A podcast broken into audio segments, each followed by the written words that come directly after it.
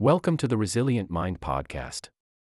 In this episode, you will be listening to The Four Emotions That Will Change Your Life with Jim Rohn. Get access to the Mental Mastery Program and other exclusive episodes by becoming a subscriber. Enjoy. Let me just quickly give you a list of four emotions that can change your life in one day. Emotions are powerful. Sometimes it doesn't take much to alter your whole life direction.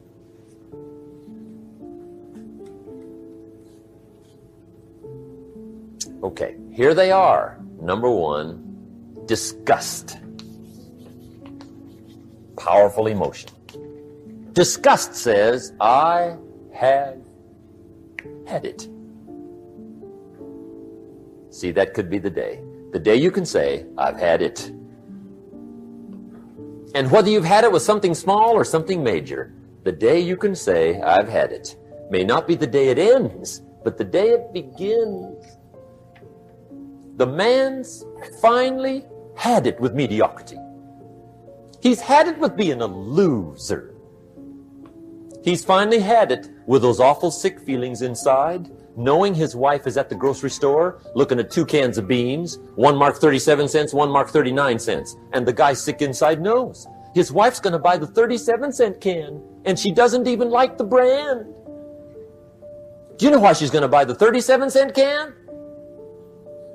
To save two cents. The guy sick inside finally says, I've had it. Being on my knees in the dust looking for pennies, we're not living like this any more. Could be the day that turns your life around. The day you can say, I've had it. He walks into his closet and rips everything in it to shreds and says, I've worn this embarrassing stuff for the last time. And not only will I never wear it again, no one else will ever wear it again. Commit an act that says, I've had it. Powerful. Here's the next one decision. And decision making is powerful. And it's emotional. That's those knots in the pit of your stomach, right? Waking up in the middle of the night in a cold sweat, trying to decide. We sometimes call it inner civil war. What shall I do? Well, for progress, you must decide. The best advice I can give you came from a wealthy friend of mine who said, if it's easy, do it easy. If it's hard, do it hard. Just get it done. If you went home tonight and in the next few days cleaned up a whole list of decisions, that might furnish enough inspiration for the next 10 years. I found this out many times after you've decided getting on with it is easier than deciding. Sometimes decision is the toughest part. Here's the next emotion desire, wanting to bad enough. And I don't know how to tell you to want to. That's something you've got to come up with. There's two things I know about desire. Number one, it comes from inside, not outside. You don't send off for it. Number two, I know desire can be triggered by something. Who knows what it might be? Sometimes desire waits and sleeps for something to happen. Maybe it's a book, maybe it's a song, maybe it's a sermon, maybe it's a lecture, a seminar, maybe it's the conversation of a friend, a happening, an event. Who knows? The best I can advice I can give you is what I give my staff. It goes like this. Welcome every human experience. You never know which one is going to turn it all on. Even the bad experiences. Sometimes from the bitterest experience comes the greatest awakening. So let down the barriers, take down the walls. The same wall that keeps out disappointment keeps out happiness. Let life touch you. Don't let it kill you, but let it touch you. Here's the last one. This one's powerful. Resolve. Resolve says, I will. Two of the most powerful words in the language. I will.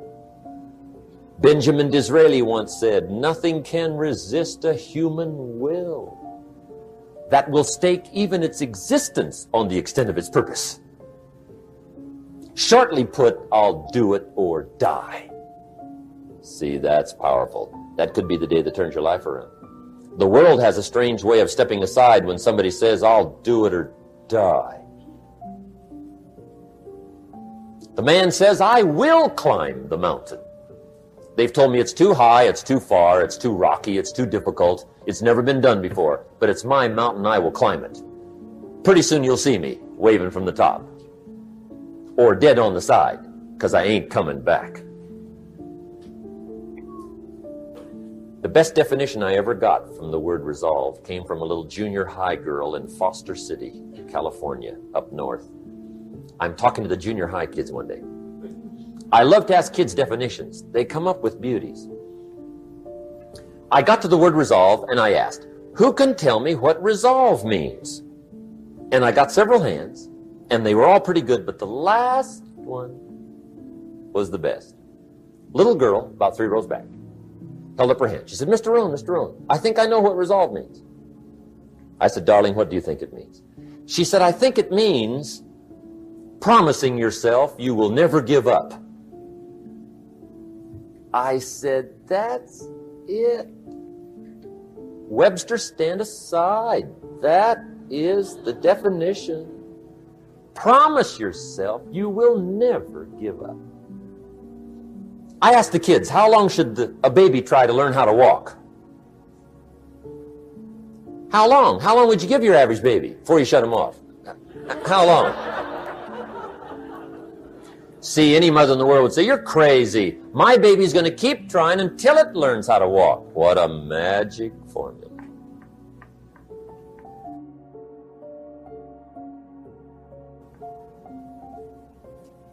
Now, let me show you what triggers all emotions into activity that brings results. And results is the name of the game. Here it is action. Finally, you must do something about how you feel. Jesus, the master teacher, said, Don't just be listeners, be doers. The world admires the doers. Another Bible phrase says, faith without action is useless. Some people these days are big on affirmations. You've got to be very careful of affirmations. There's a thin line between faith and folly. The best clue I can give you on affirmations is this affirmation without discipline is the beginning of delusion. And there's nothing worse than delusion. The guy keeps walking west looking for the sunrise. I mean, delusion is bad.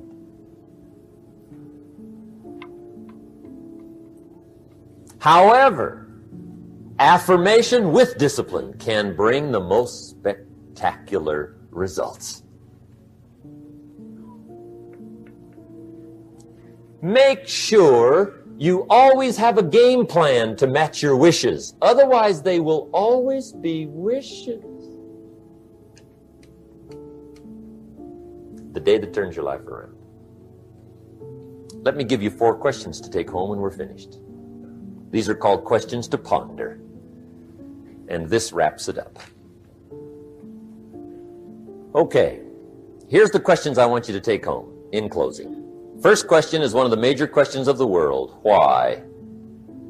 Why should you try? Why read that many books? Why go that far? Why earn that much? Why share that much? Why learn all that? Why get up that early? Why put yourself through that much? Why try for all that? Good question. Why? One of the best answers to why is the second question why not? What else are you going to do with your life? Why not see how many books you can read, how far you can go, how much you can earn, how many friends you can make, how much personality you can develop, influence you can have, how many things you can accomplish, how far you can go, and what you can see. Why not? You got to stay here till you go. Why not? The third question is why not you? Why not you? Some people have done the most incredible things with limited start. Why not you? Some people have done so well, they get to go, they get to see it all, they get to do it, they get to be there. They get to have it, they get to enjoy it. Why not you? Why not you watching the morning mist rise over the mountains of Scotland? Someday you got to gaze directly at the Mona Lisa. I can show you where to find the most exquisite seashells in Miami and the Bahamas. I know where they are. Why not you? You got to shop on Fifth Avenue in New York. You got to stay at the Waldorf Astoria. Why not you? You got to drink in an Arizona sunset. You got to see the world. You got to read the books. You've got to do the enterprises. You've got to be involved in commerce and love and travel and experiences. You got to do it all. Why not you? You've got to know the results that come from splendid discipline there's nothing like a view from the top. And the last question is, why not now? Don't postpone your better future any longer. Get at it tomorrow with new vigor. Get you some new books. Ask some new questions. Set some new goals. Get you a new journal Start your projects book. Get a game plan going. Do some more reading. Start to make changes. Have conversations. Make contact. And do it now. Develop these five abilities as part of your personal development quest. I call them the five abilities. Here's the first one. Develop the ability to absorb, the ability to soak it up like you're doing today. Be like a sponge. Don't miss anything. And not just the words. It's true. Don't miss the words, but don't miss the atmosphere. Don't miss the color. Don't miss the scenario. Don't miss what's going on. Most people are just trying to get through the day. Here's what I want you to be committed to do. Learn to get from the day. Don't just get through it, get from it. Learn from it. Let the day teach you. Join the University of Life. What a difference that'll make in your future. Commit yourself to learning. Commit yourself to absorbing. Be like a sponge. Get it. Don't miss it. I've got a personal friend of mine who's so gifted in this area. I think he has soaked up and remembers everything that's ever happened to him. He can tell you as a teenager where he was and what he did and what he said and what she said and how they felt and the color of the sky and what was going on that day. And the reason is because he gets it. He gets it. He gets it. I'm telling you, it's more exciting to have him go to Acapulco, come back and tell you about it than it is to go yourself. He's unbelievable. He's got this extraordinary gift. And why is it? When he's there, he doesn't miss anything. Here's a good phrase for you to jot down. Wherever you are, be there. Be there to absorb it up. Be there to soak it up. Take a picture if you can. But take pictures of your mind. Let your soul and heart take pictures. Get it. Capture it. Absorb it. Such an important ability to develop. The ability to get it. Don't miss it. Don't be casual in getting it. Key phrase. Casualness leads to casualty. Second, learn to respond. The ability to respond means let life touch you. Don't let it kill you, but let it touch you. Let sad things make you sad. Let happy things make you happy. I'm telling you, give in to the emotion. Let the emotion strike you. Not just the words, not just the image. Let the feeling strike you. Let the emotion strike you. Here's what's important. Our emotions need to be as educated as our intellect. Our emotions need to be educated as well as our intellect. It's important to know how to feel. It's important to know how to respond. It's important to let life in. Let it touch you. I'm the greatest guy in the world to take you to the movies. I get into a good movie. I want a good movie. Make me laugh, make me cry, scare me to death, teach me something. Take me high, take me low. Just don't leave me as I was when I came in. Touch me. Do something to me. Wow. Beginning only lasts so long. If you begin that first week and then you don't continue, Yes, you'll be inspired by deciding and planning and beginning. But all of that now will start to fade away if you don't do number four. One of the great sources of inspiration is progressing. Once you've gotten started, now you proceed, you progress. Now you go to class the second week, you go to class the third week. But it's not only progressing in terms of time, it's progressing in terms of what you're learning, progressing in terms of getting the information uh, that you hadn't discovered before. Now you're excited about that. Progress. One of the greatest sources of inspiration is progress. When you start jogging around the block, and, uh, you know, at first it's a little difficult, and then it's two blocks, and then you go around four or five times. But then you notice, notice you're breathing easier. Uh, you notice when you go up a flight of uh, stairs, you're not out of breath. And it suddenly occurs to you in a fairly short period of time, you're making progress. With these incredible Herbalife products, when people first start taking the products, and they've got some health challenges, and they discipline themselves. They do it the first day and the second day and the first week and the second week. But it isn't long. If they need some, to lose some weight, you know, a, a pound or two, four or five pounds, that is so incredibly exciting. You don't have to wait for 50 pounds. You don't have to wait for 100 pounds. You know, that first one, that first two or three, making progress. Having more oxygen in your lungs. You, you can tell within a short period of time I'm making progress on my, my oxygen supply. I'm making progress on losing weight. Then when you start making progress in your business, your ability to make contacts, your ability to talk to people.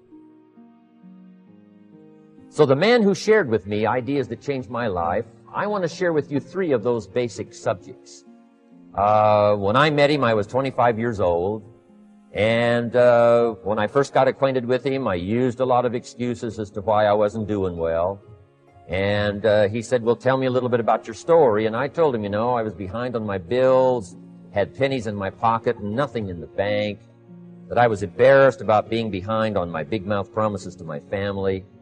And then he gave me one little simple phrase that really forever changed my life. And here's what he said. Mr. Rohn, if you want the future to change for you, You've got to change. And he said, if you don't change, the next six years of your life is going to be just like the last six.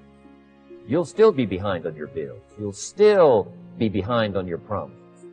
But then he gave it to me in the form of a promise. When I was 25 years old, I've remembered it all these years, and I've shared this promise now with probably over 3 million people in the last 30 plus years.